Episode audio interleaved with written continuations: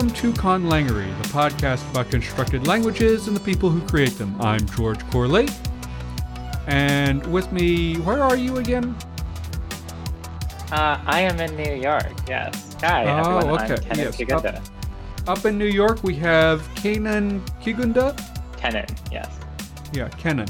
Kenan Kigunda. And uh, you may recognize him from his talk at the LCC. And uh, that talk is the reason that I brought him on the show. Uh, we're going to talk a little bit about Zevi and a little bit about what his presentation was about with uh, standardization of writing. So, before we get to anything, Conlangery is entirely supported by our patrons over at Patreon. Uh, go to patreon.com slash conlangery. And uh, as I am, so this this will come, come out at the beginning of May.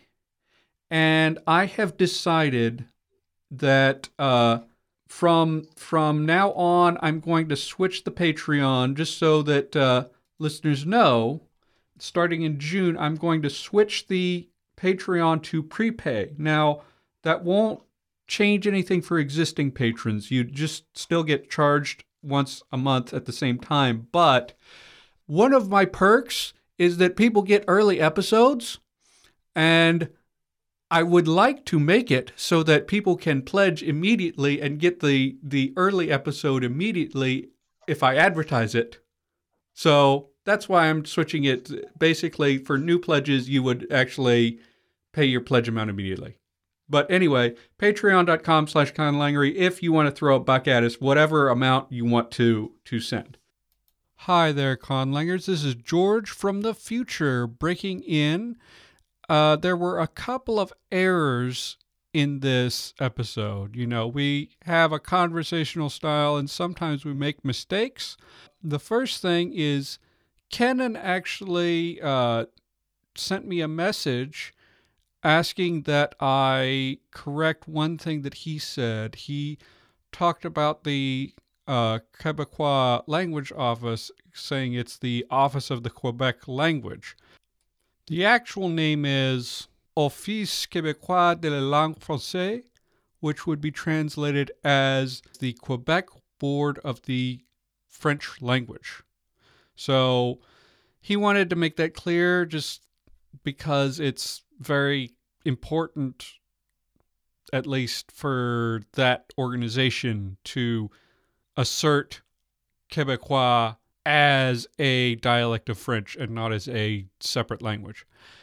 Another thing he pointed out to me, actually, um, when I was talking about Oxford comma and serial comma, I had my terms messed up because serial comma and Oxford comma apparently are actually the same thing. I was trying to find a term for what you would call it when people do not use the Oxford comma. And I assumed that serial comma was it. I don't know where I got that idea, but um, it seemed like there should be a term, and that was it. What was in my head. Another, just a tiny thing. I said something about most of my guests have been monolingual. I don't think that's the case, technically speaking. I expect that my guests probably mostly are bilingual in the sense that they speak at more than one language. I was thinking more in terms of probably a lot of people on the show have grown up speaking only English. So that's the there's many different ways of classifying bilingual, but the way that it's used in linguistics, bilingual actually is a cover term for anybody who speaks more than one language. And then you break that down into native bilinguals and sequential bilinguals and uh, adult learners and whatever. So, anyway, those were the corrections, and I will let you get on to the show. Okay, so back to Kenan and Zevi. Um, Kenan, why don't you, since this is, uh, you haven't been on the show before, why not uh, give us a little bit of information about how you got into conlanging and, you know, your journey there? Absolutely. So I have been conlanging for quite some time now. It's a little, little bit scary to think about just how long it's been, but um, I think the story of me getting into conlanging starts with the story of me getting into linguistics, which goes all the way back to about the seventh grade. I had been taking French lessons for a little bit of time before that in elementary school, but I like really, really disliked my French lessons in grade five and grade six. They were the bane of my existence, probably my worst subject. But after switching over to junior high school, my grade seven French teacher, really, I have to thank her because she just reintroduced the concepts of how language works and flows in a different way. And that was when I started enjoying learning French. And then from there, I think enjoying more of like, wow, like, what is this language thing that we create all together as a society. And so I started playing around with conlangs way back then with things which were really more relexes of English. I remember looking back on one of my first um, documents I created, and it was more of like a table where I had like the same words, even the same contractions. But I think from there, as I started to learn more about the different differences between natural languages i wanted and was able to like say oh like there's so many different concepts which can just be completely different to what i'm used to in english or french or anything else. Um, and so that really was my starting point. I think i discovered the language construction kit and the zompist bulletin board probably a couple of years after that um, and kind of have just continued building from there and learning from other conlangers and um, a few linguistics courses that I had the opportunity to, to take in university as well.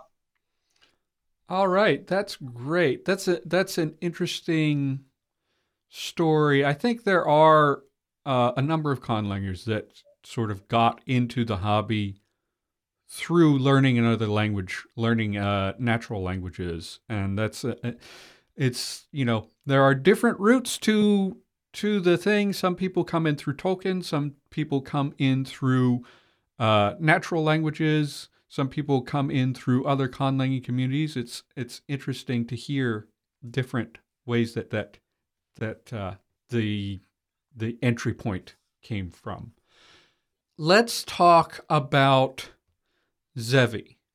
And I kind of want to I don't want to necessarily like have you do your presentation over again.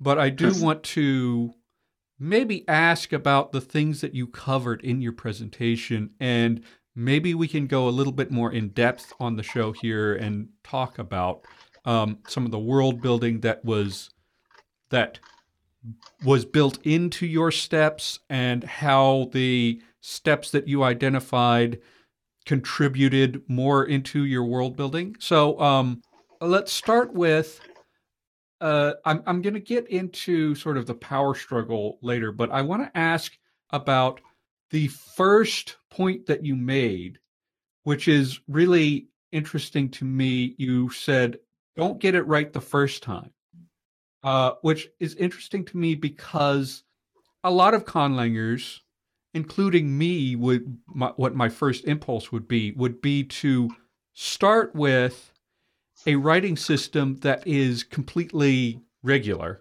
and then let sound changes and and such do the the the screwing it up and making it irregular.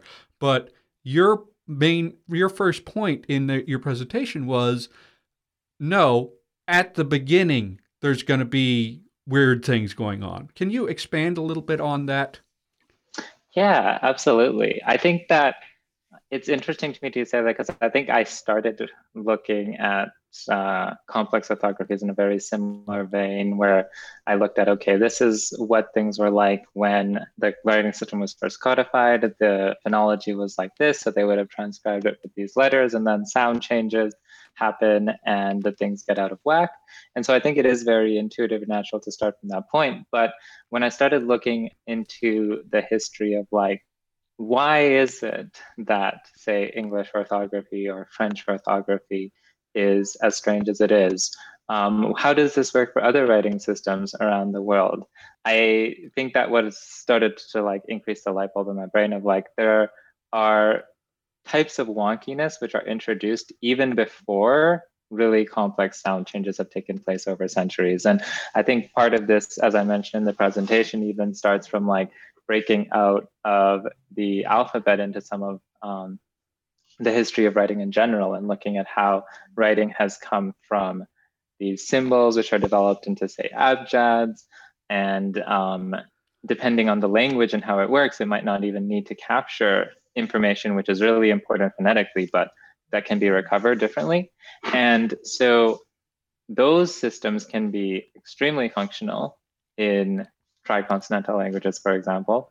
Um, and similarly, if you're looking at like the history of not just say morphographic writing systems, but the intersection between say like Chinese characters and then how they're borrowed into Japanese and how that borrowing reflects a form of complexity which is completely orthogonal to um, again sound change and development and is more of that like in cross-cultural interaction which creates the complexity which we see in the three essentially writing systems of japanese today.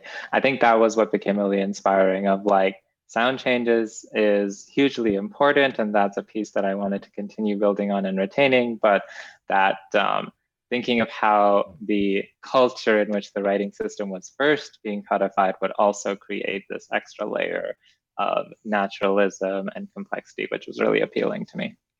That's a that's a really good point about Japanese because if you look globally, the majority of writing traditions got writing from somebody else. Right? Our our, our alphabet is ultimately from ancient Egyptian hieroglyphs through a very long and torturous road. And, uh, you know, Japanese got it from Chinese. There's only like four or five places where writing was developed uh, pristinely without influence from other people. And of those, the only one that's surviving now is Chinese. So that's an interesting uh, thought about that. But um, so you didn't actually mention the uh, sort of previous history in Zevi. You just sort of started with the beginnings of a, an alphabetical system. Where did Zevi get its uh, writing? Did they get it from somebody else? Did they develop it on their own? Yeah, I imagine in the Zevi case that it's something which would be um, taken from someone else. And this is something that I haven't fully fleshed out yet. There is, I think, um, it reminds me of one of Mark Rosenfelder's pieces on like different ways of approaching world building in general, sort of like this um, bottom up approach where you start with like, this is the solar system. And um, I'm going to start with my sun and then build my planets and then eventually build up the entire history of it. And versus more of like a targeted, I want to build out this piece and like iterate on top of it. So I tend to often take the second type of approach where I will like build out specific pieces and then iterate on their history. Um, but if I'm looking towards like how does the how do these end up being the symbols of Zevi writing, I think that um, I imagine the Zevi as a nation as like being a I don't know if superpower is the right word, but definitely a cultural center of a larger sphere from which they're borrowing ideas. And so I haven't fleshed it out, but I definitely intend to in the future sort of explore more of that like what other cultures might they have pulled some of the earlier pieces of these actual symbols from? I do think one thing which is, yeah, so I just, um, I'm realizing one thing I want to add on top of that is if you look at the symbols, there is sort of this idea of like the vowels are not quite un, they're not quite diacritics, but they do have this sort of diacritical approach to them where it's like they're really based on this base vowel a, which is a line, and then the other vowels are just diacritics modified on top of that. And so one thing I think that that suggests about the history is that the development of the consonants and the development of the vowels is actually separate and they could have been pulled from different places or different sources. Okay. Sorry, I was I was distracted from that. So so that that is interesting. So basically what you're saying is like you haven't sorted out exactly what the prehistory the what the ultimate source is yet, but you're having an idea that they got it from someone else or maybe from multiple different sources. Uh, moving on a little bit. So, yeah. So, and you went over uh, some of the ways that Zevi itself didn't get it right the first time, in that uh, vowels are written in a sort of an unusual way that hides certain distinctions, and also you had the um, postpositions sort of develop the shorthand that that that almost introduces some logographic elements into it. Um, let's move on then, actually, and talk about the standardization because you, what I found interesting about your take on the standardization of Zevi writing is that you framed it in terms of a power struggle between what is it the the Bemi dialect and the the Kuvi dialect? Ku- yeah, the Kova dialect. Yeah. Yeah, Kova dialect, and with the sort of the cultural center and the political center of the country. Can you talk about like inspirations for doing that and how how like modeling the world building and the power structures in there was uh, an important part of building into the language. Absolutely.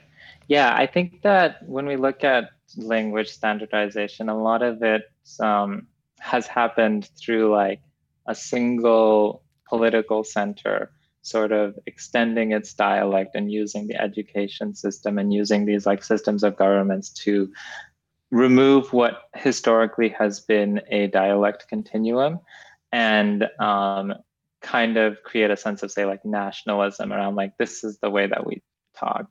And so i think this is true countries where like there still is some level of dialectal continuums but it's sort of much more normalized than it has been in the past.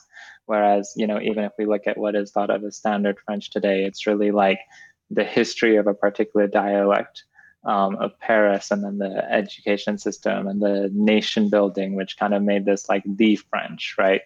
And so I think that was my original source of inspiration of like saying, okay, like there's going to, um, as we look at the nation building, which happens, be a power broker which wants to make their dialect the uniform and the form that is taught across the entire um, the entire I guess I call it like a language sphere, which is their entire sphere of influence that they have politically. But I think the thing which kind of like pulled me towards this power struggle actually was kind of stepping back and looking at like, okay, what type of governmental structures do I want the Zevi, uh, the sphere in which the Zevi language is spoken to have?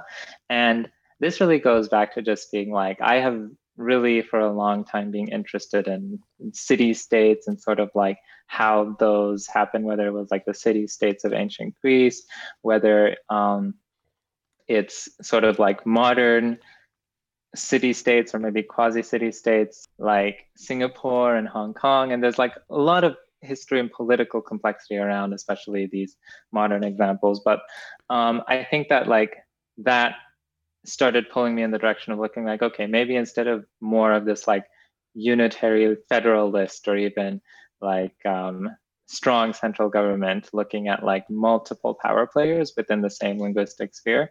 And I think that so this, this concept of like the city states is one thing which sort of started pulling me in this direction. And I think the other thing which started pulling me in this direction is wanting to really have the same type of like dialectal variation that we do see to some extent even in English, not at the say city level the way that I was going to play it in Zevi and the way that I have developed in Zevi, but like at a sort of international scale because of the history of how we've had these two sort of separate superpowers at different points in time. So we've had you know the British Empire, and then that being replaced by America as a world superpower um, in the 20th century.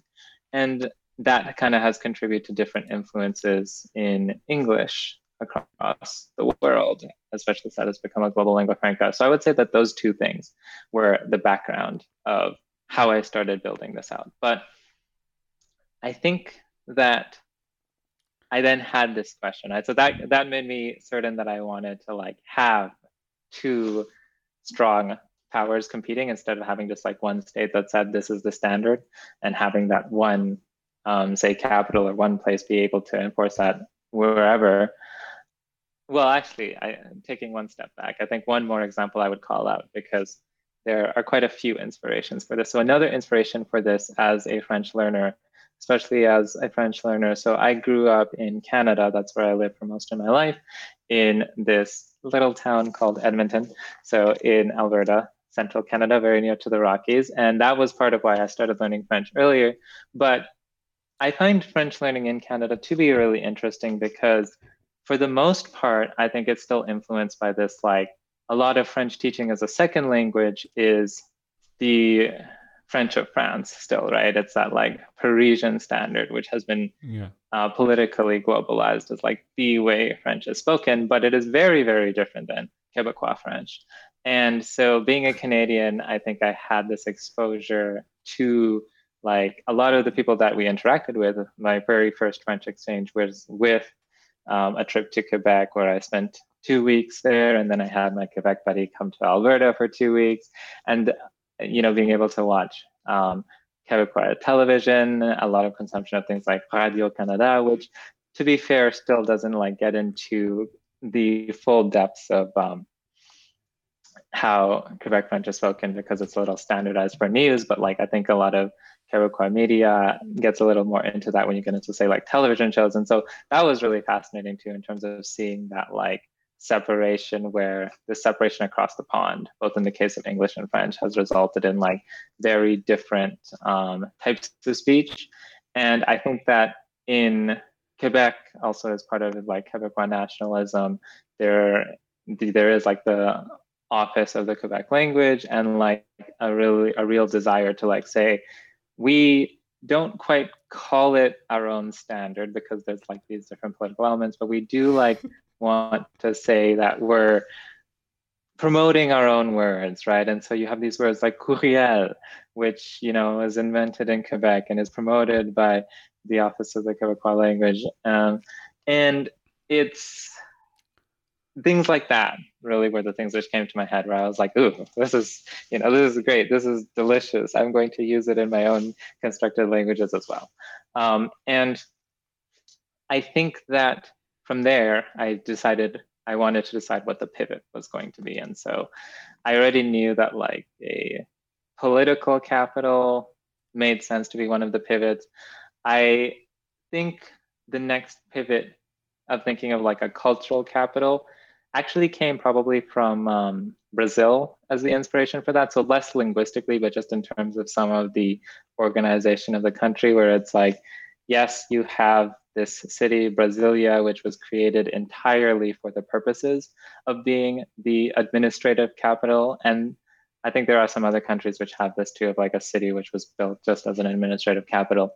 Um, but really, like culturally, I think of like Rio de Janeiro as being like the cultural center of where a lot of focus in terms of the festivals and just like the energy um, of Brazil is associated with. And I think Sao Paulo has some of this to a really big extent as well. But I think in terms of like international acclaim, Rio probably is the largest one. And so I think that is the specific example in terms of the organization of Zevi um, as a nation that I molded it on and said like, okay, I want to have this like really big cultural capital which has tons of influence and is the thing which is recognized internationally, but to have this administrative capital, which is where like the seat of political power is actually administering from. And so that ended up setting the stage for what we see in the writing system. That's that's really interesting. Um, a couple things that I would like to um, pull out from that. So you talk about the case of French, where you have, you know, due to colonization and the separation of the two populations, you end up with Parisien in France, in France as a standard, and um, Quebecois ha- actually has sort of a quasi standard, but but even in Canada, you still end up learning Parisien. So that's showing some of the power structures. Uh, sort of, I think it would be interesting if you could um, explain more of the political and ideological dynamics because when you get into places where you have different written standards in the real world, there's like political divisions and ideological divisions that get involved in that. So, like, the reason that the United States has a different written standard from the other British settler, settler colonies is like Americans develop their own identity uh, and sort of took, starting from reforms in Noah Webster's uh, dictionary, sort of developed this standard as a way of asserting ourselves as Americans, and you know we are we we are the ones who broke away uh, first, and you know we're the only we're not in the Commonwealth. We we don't have we don't care we don't have the Queen as a head of state as the other settler settler colonies do. I don't know if there's any that don't, and uh, the and I think some of that ideological idea of America is separate from Britain fed into that. another thing would be like um, in China and Taiwan, the simplified versus traditional characters. So it's like in the People's Republic of China, the Communist Party decided that the simplification would be necessary for their education and literacy efforts, but then Taiwan would not have anything to do with that, obviously, because it's coming from the Communist Party government. And like, this is not anything to do with whether one is better than the other. They're the, both standards are pretty much the same, and it like I think the the consensus is that the simplification didn't really do anything by itself to help literacy. It was a just a big investment in education that did that. Right? But mm. the division was political and ideological of like, you know, the PRC government was had decided this was going to be the case and they used their power to promote their simplified system and then Taiwan's like, "No, uh, we don't recognize their legitimacy. We're not going to like do that simplification thing that they're doing." Uh, so uh, this this has got I, I've talked for a bit too long on this. So you in your presentation got a little bit into conflicting ideologies in that uh, the in the Bemi dialect, their standardization was more based on etymology because of valuing history and philology and stuff, whereas the the Kova dialect. The, this is the capital. This, these are bureaucrats. They, I guess, they seem to sort of value efficiency, which led to them doing sort of arbitrary homophone disambiguation, but not really caring about the history of it. Like, could you delve a little bit further into that and, you know, inspirations and also like what what are the divisions between these two centers really? Yeah, exactly. I think um, the thing you summarized from the presentation is exactly on point. So if you look at like Bemi um, as a city state in this cultural sphere versus Calvi, which ends up being the capital, but like they still have this independent histories, and a lot of that history comes from like Bemi was associated with like the universities and the theaters and the art centers. It's a place which developed a very strong, like I said, an identity around the, I guess the what I would call um, the arts and social sciences. Um, whereas the identity developed in Kavi is much more bureaucratic, but not just bureaucratic, there also is, I think, more of this like manufacturing lens there. And those two end up really contrasting as their like spheres of influence grow and like you know there's a lot of trade which is happening between these but the things that they have sort of as their strengths their forts as these cities part of play into the identities that the people there develop i think one interesting element of capturing that is like there is a so one of the sound changes which has happened between the two over time has made it so that uh, the Bemi dialect has allows for a word final rhotic, the, the trill, to occur after nasalized vowels. Um, and the Kavi dialect does not allow this at all. And the reason why I bring this up is because it actually ends up sort of playing not only in terms of like what their different ideological differences are, but their stereotypes of each other. Because this sound um, appears in this word that the Bemi dialect has, which is tang.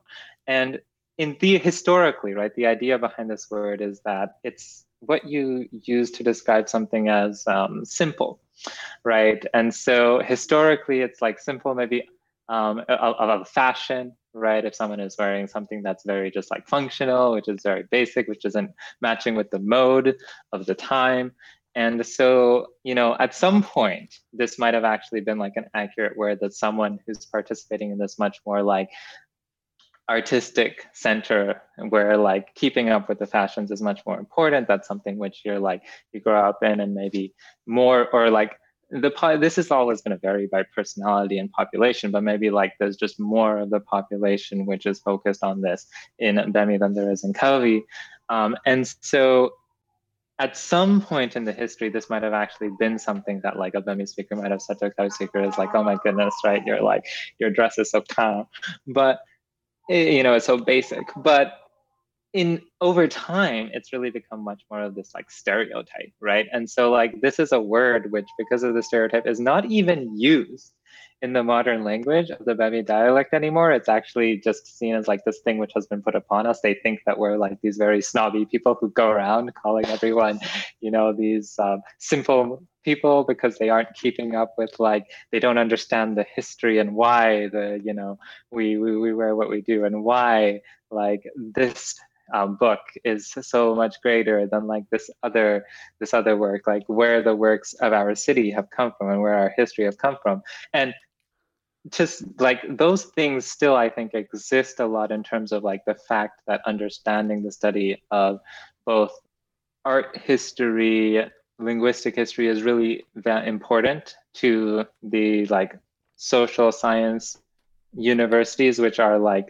really the center of this city right? They're very much it's very much sort of like a university town type driven thing but like the extent to which the stereotype is perpetuated is of course aggrandized greater than reality. And so nowadays it's sort of something which is like almost more likely to be said and exaggerated right by a speaker in the Kaga dialect who is sort of mocking the way they view that they might be perceived by these Bemi speakers, almost as if like, you know, if I were to uh, be here and trying to like, I, I couldn't even do this all like imitate the perceived prestige, I think that sometimes is attached still to uh, British speech, right? In the English and be like, you know, if I'm going to try to act like this um, high class, wealthy lord or lady and be like, you know, um, could you bring me my tea? All right, and things like that. Where does it actually match the reality? Very much no, but is there this perception which might still appear in like conversations in media, right, of things being classy?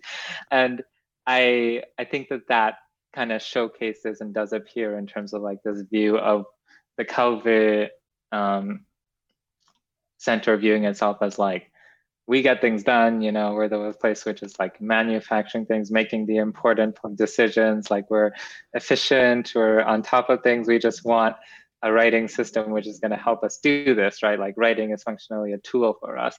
And this idea of like the pushback from Bemi was really around like writing developed over you know many many great writers.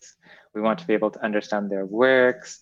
It developed over by recording the tales of so many oral storytellers. We have this like rich cultural history. And those things, the clash between those things really is what had to be resolved to create what was eventually standardized as standard Zevi writing just because of like the greater you know as these cities grew larger as their populations grew larger the amount of trade between them grew the amount of people going from one to the other you know you might have grown up as a kid or a child in Kavi, but you might still be the person going to the university in Bemi and then coming back where you're working.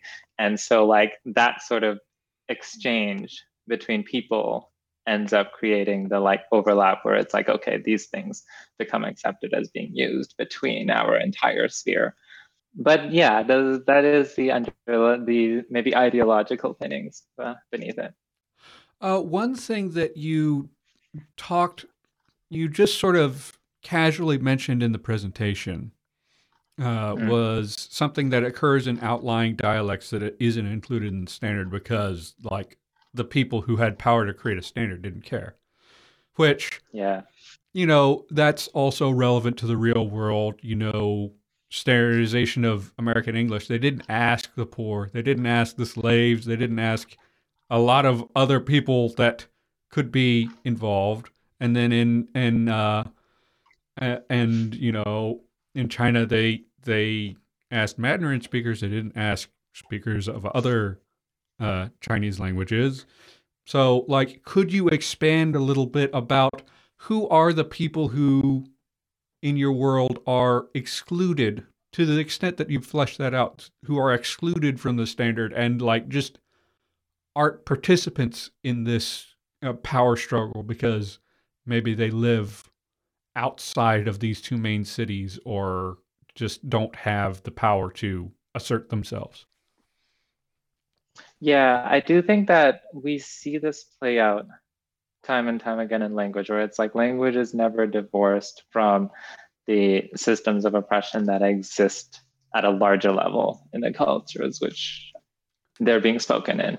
And so when it comes to Zevi and for Bemi and Kavi in particular, I don't know yet exactly what this interplay is, other than to know that it's like if we think of these city states which are participating in this like cultural sphere of trade and language there are going to be other smaller cities and there's going to be places with smaller populations and it's i think of it a lot as being like this dialect continuum where like as we go across people outside of even these two main ones are still going to be speaking slightly differently but there's this level where if you're not in at the like power play level of one of these two big giants which are going hand to hand, then you end up being excluded.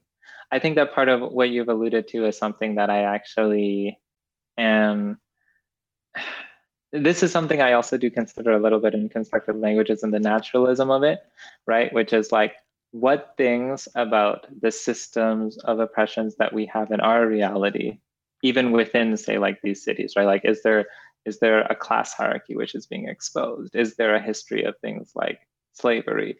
What things of those would I want to replicate versus what things are also a little bit, I guess maybe like the refreshingness of being able to create a world which is maybe a little escapist to some extent, right? So it's like there's some things which I have definitely replicated here already in terms of um, the different interplay between the cities based on say like their populations i haven't really thought too much of replicating elements which have more to do with like saying we're creating these hierarchies of like us as a people of these characteristics right are better than or greater than although i think that it's like hard because there's a strong realism which comes from that and so it's something that I go back and forth on in terms of like whether I'll delve more into like the specific biases or how rather I'll delve more into the specific biases um, of the speakers in this sphere in the future. Yeah. Yeah. The, I mean, it is always a very tricky topic, and we have talked about it on the show before.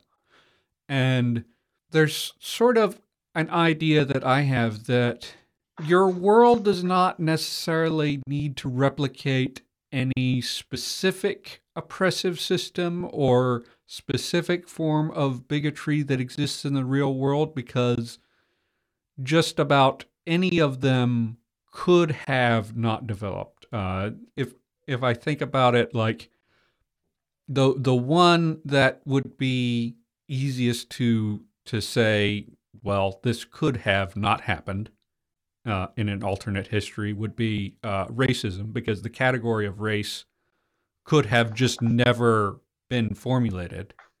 Uh, there would still be ethnic divisions, but like just about anything you could excise from your world.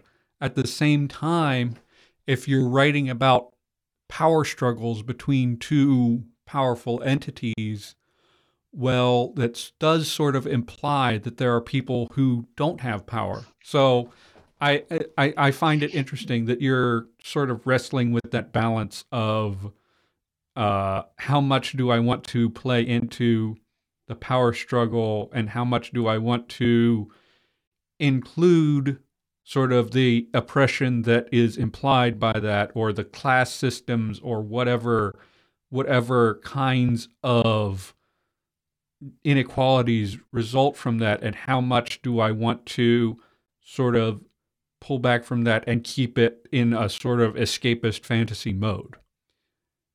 Yeah, I think exactly. There's like this visioning to it, which comes like ultimately sort of retaining the joy, I think, of this um, constructed world creation, constructed language creation, right? In terms of like having it be a process for not creating ideal worlds, certainly, because there's many things which are unideal, but maybe exploring those things which are like, even say for myself, mm, what's the right way of putting this? I almost want to put it as like, there's a certain, say, emotional labor, which would come from like right. having my artistic hobby of constructed languaging also be about recreation or deconstruction of colonization or slavery in a way which is really parallel to the way white supremacy or race has evolved in our world.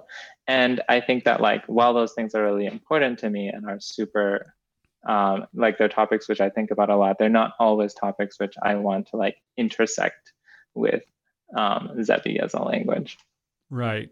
I hope you don't mind me saying this. So like people who have seen the presentation know this, but just to give context on where your emotional like feelings about this come from uh, you are black right that is correct yes yeah people and can't I think, see yeah, it on the podcast but yeah yeah i mean i think i should say more on that because um, just actually i think this also does tie into conlanging as a hobby for me is like my um, story is i was born in kenya and then I moved to Canada at a very young age, and I now live in the United States.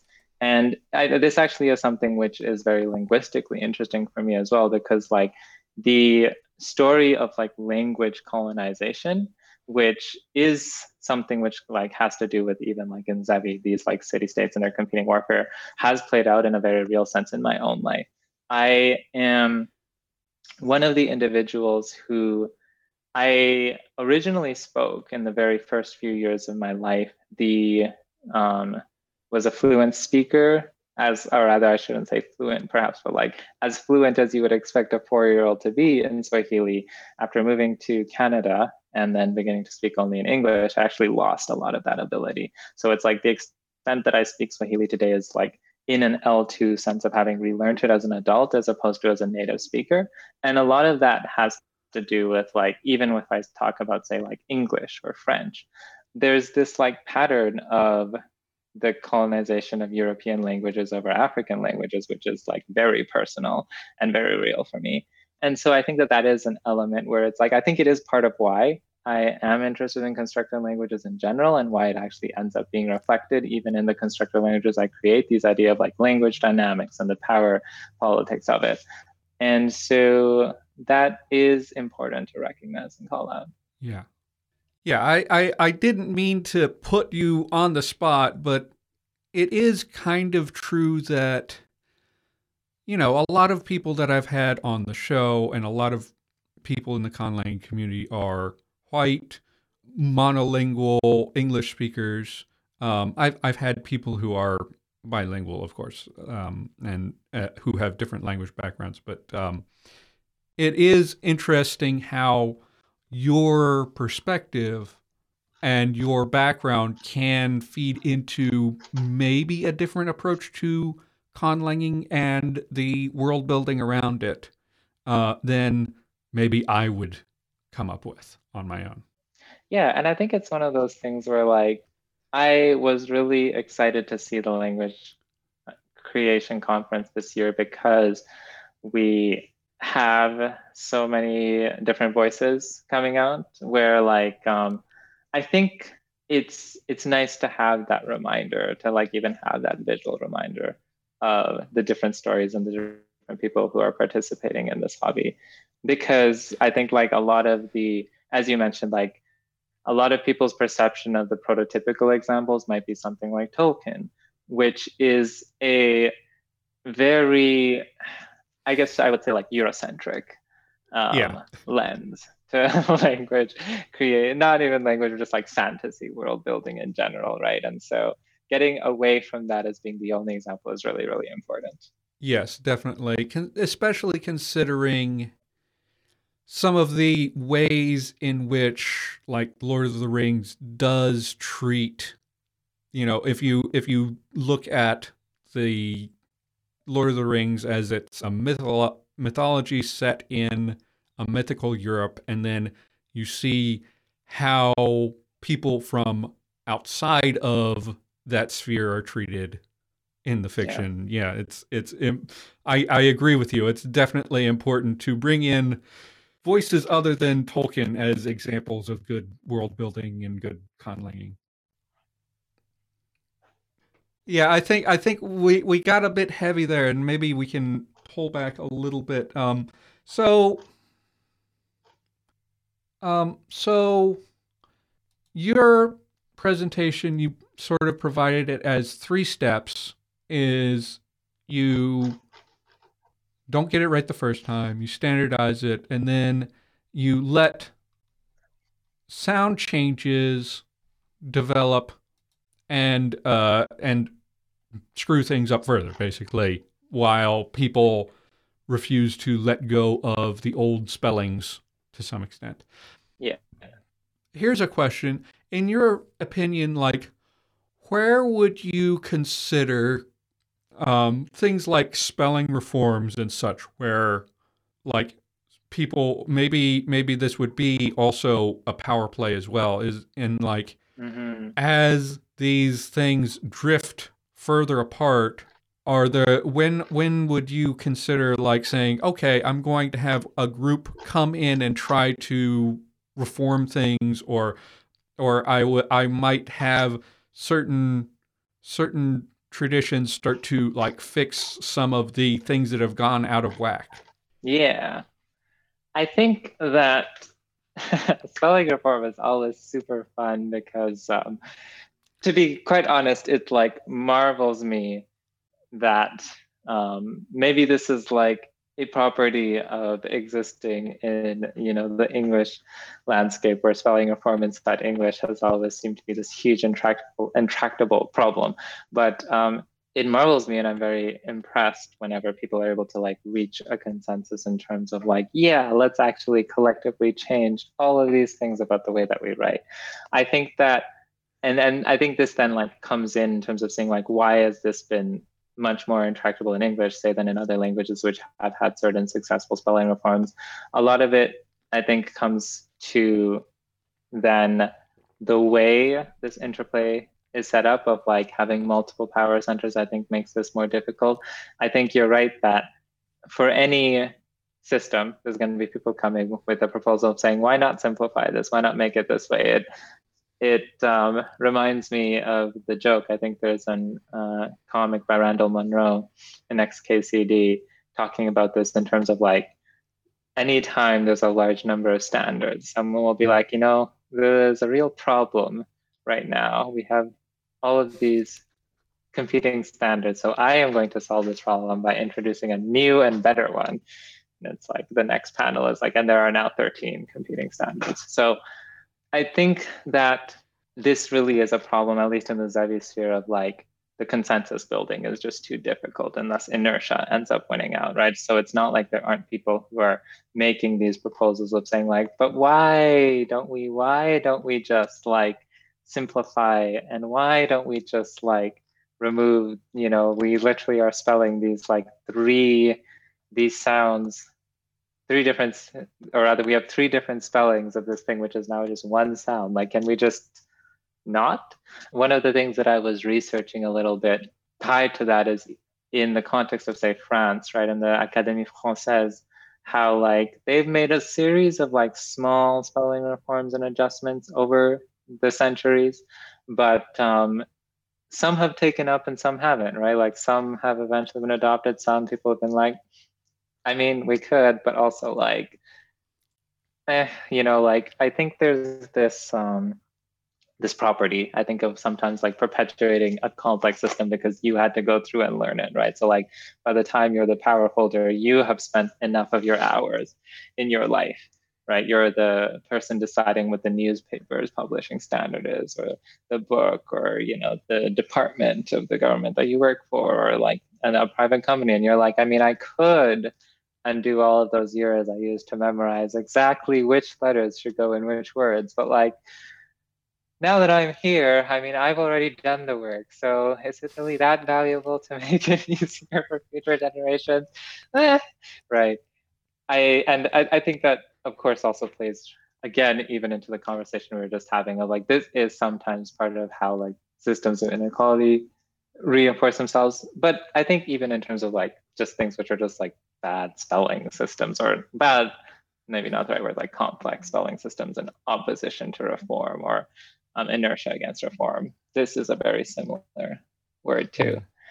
So I think that like in the case of Zevi, this is one where um, I imagine it's something I could document in the future of proposals people have had to like simplify certain things. But I view standard Zevi as being very, very um, entrenched. The standard Zevi writing, I should say rather. So the dialects are not as entrenched, but the standard writing system isn't. Yeah, that's uh, an interesting. Oh, uh, sorry. no, no, no, go ahead.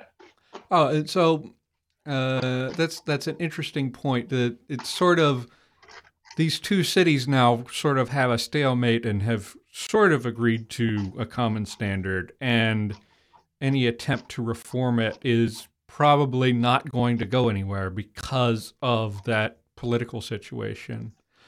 Thinking about that, like, and and I think this is something that conlangers can think about because really, when you think about language change, language reform, language standardization, it's all political. It's never really anything that's inherently better than anything else, right? Um, that's right. Yeah. Yeah. Uh, I you're you're talking about like oh some some bureaucrat somewhere decide might decide to try to do their own reform. I I was thinking about okay, well my own job is uh like I'm I'm a transcriptionist working at Google. Um technically I work for another company and they send me to Google. And like part of my job is proofreading reports. And uh, uh, I think it's okay to say this, but um, there is no internal style guide at Google. so I'm basically on my own in terms of like what things do I want to enforce on people in terms of like commas and stuff. I can't really change spellings because there is a spell checker built into Google Docs. I'm not going to like contradict that unless it's a new word that it doesn't know yet. Uh, mm-hmm. But yeah, it's like I it, I'm I'm kind of in a weird position of like I don't really have any power in this company, but within my team, I'm sort of deciding whether the way that they are writing in some minor sort of insignificant ways is okay. So Yeah. Yeah, it's like sometimes like little people have little bits of things that they can do in terms of, you know, maybe maybe favoring one uh, punctuation convention over another, but it's not going to it's usually not going to go anywhere like in a on a bigger in a bigger sphere. I do think that yeah, that is a great point to call out of like there is going to be even for any standardized systems like different levels of I guess um like levels of uniformity in terms of acceptance and there's things in those categories where people have like personal or team level or like group level decision making power to say like which of these different options which are both acceptable depending on who you ask who am i going to take? And um, yeah definitely something important to remember for conworlding as well and con conlanging too. I i find that happens a lot in different spaces where we're writing or talking or speaking where it's like one one i guess maybe like idiosyncrasy that i have um, on this is I tend to be very like strong about um, removing hyphens from most, I guess, prefixes which I consider like productive. So if I say like, you know, retransform something, it's like, uh, you can stick the re prefix on any English verb. It's fine. People will figure out what is happening. But I, I notice like when I'm writing or if people are like, you know transcribing something that i'm writing a lot of people will have this line in terms of like how how compositional versus like how um in i'm forgetting what the word for this but like how integrated has it been? So like people might not use the the apostrophe or sorry the hyphen if it's like reapply but they might use it for like retransform. Um, so lots of sort of little decision making power and things like that. Yeah. Yeah um and and that's that's the thing. Even when the language has a standard there's likely to be variation. Um, and sometimes it pops up unexpectedly like um, i used to be kind of baffled by like people talking about oxford comma online and like doesn't everybody like i didn't even know it was oxford comma until people started arguing arguing against doing serial comma, which I'm like, does anyone do that? And like at my job, there are people people do that do that, and I'm I'm okay with it. Uh, I, and also, uh, I found out uh, when my wife started and I started a YouTube series together that she does that, and that's because yeah, she's she's a Chinese speaker, and I think the standard is serial comma in Chinese. So there's there's a, a reason behind that. I don't know why uh, I keep seeing on my team multiple people doing serial comma, but it's like this is like I was taught one way in school, and then I hear see internet arguments saying the way that I already learned is the only way, and then this other way is bad, and I'm like but I never seen the bad way. And now I've seen the bad way used consistently. It's like the quote unquote bad way. Yeah. Yeah, that's fascinating. Wow. Yeah. Um, the Oxford comma, I guess the serial comma. I actually, this conversation was the first time I have heard the um, phrasing serial comma, which makes more sense. I think it's probably more um, generalized. I've always heard it being called the Oxford comma, and I was always like, Hmm, okay, sure. I guess no, uh, no. And serial comma is the other way. So. Um, oh, okay. I see. I don't know if I'm using the right term, but Oxford comma is uh, when you have a list that has more than three things, and then and and you have an and a conjunction just before the last one. You put a comma yeah. before that conjunction, right? So it's right. like mm-hmm. Bob, comma and John. No, Bob, comma John, comma, and Anne versus mm-hmm. Bob, comma, John, and Anne with no comma before the and would be the serial comma variant. And like, I had never seen the second one before. Yeah, I, and then I started seeing people use it consistently. I'm like, oh, huh. So it actually is a thing that people are complaining about. But anyway, that's, yeah. Yeah, that that that's a weird um that's a weird thing. Do you have pr- punctuation in Zevi? Just curious, out of curiosity. There is. Um, Uh, you have- so this ties.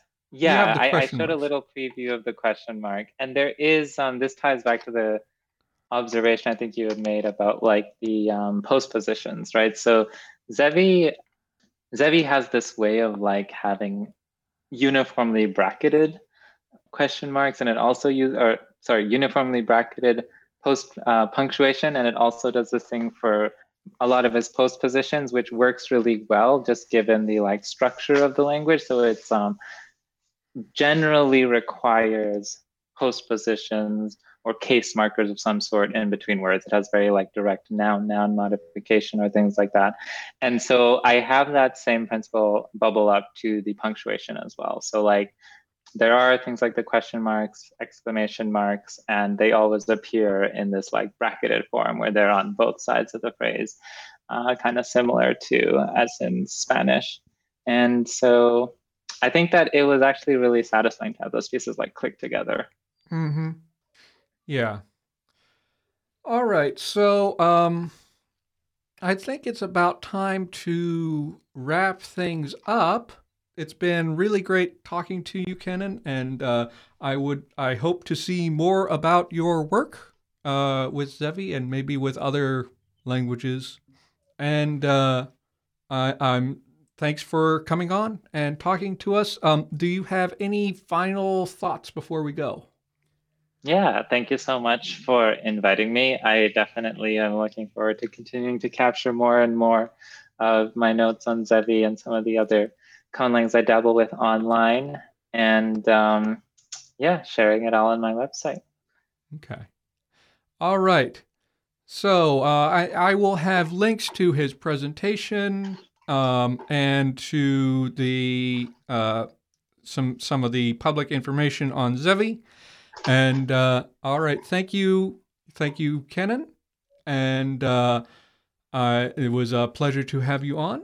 And to our audience, thank you for listening and happy conlanging.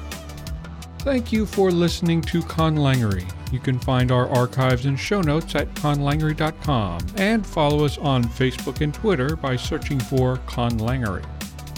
Conlangery is entirely supported by our patrons at Patreon. To become a patron, go to patreon.com slash conlangery and pledge your monthly amount. As little as a dollar will help us out. A special thanks to Ezekiel Fordsmender, Margaret Ransdell Green, and all of those who have chosen to support us. Conlangery is under a Creative Commons Attribution Non Commercial Share Alike license. You may use Conlangery episodes for any non commercial work as long as credit is provided to us and you release your work under the same license. Conlangery's website was created by Bianca Richards. Our theme music is by Null Device, and transcriptions of our episodes have been provided by Sarah Dopierala. Casado.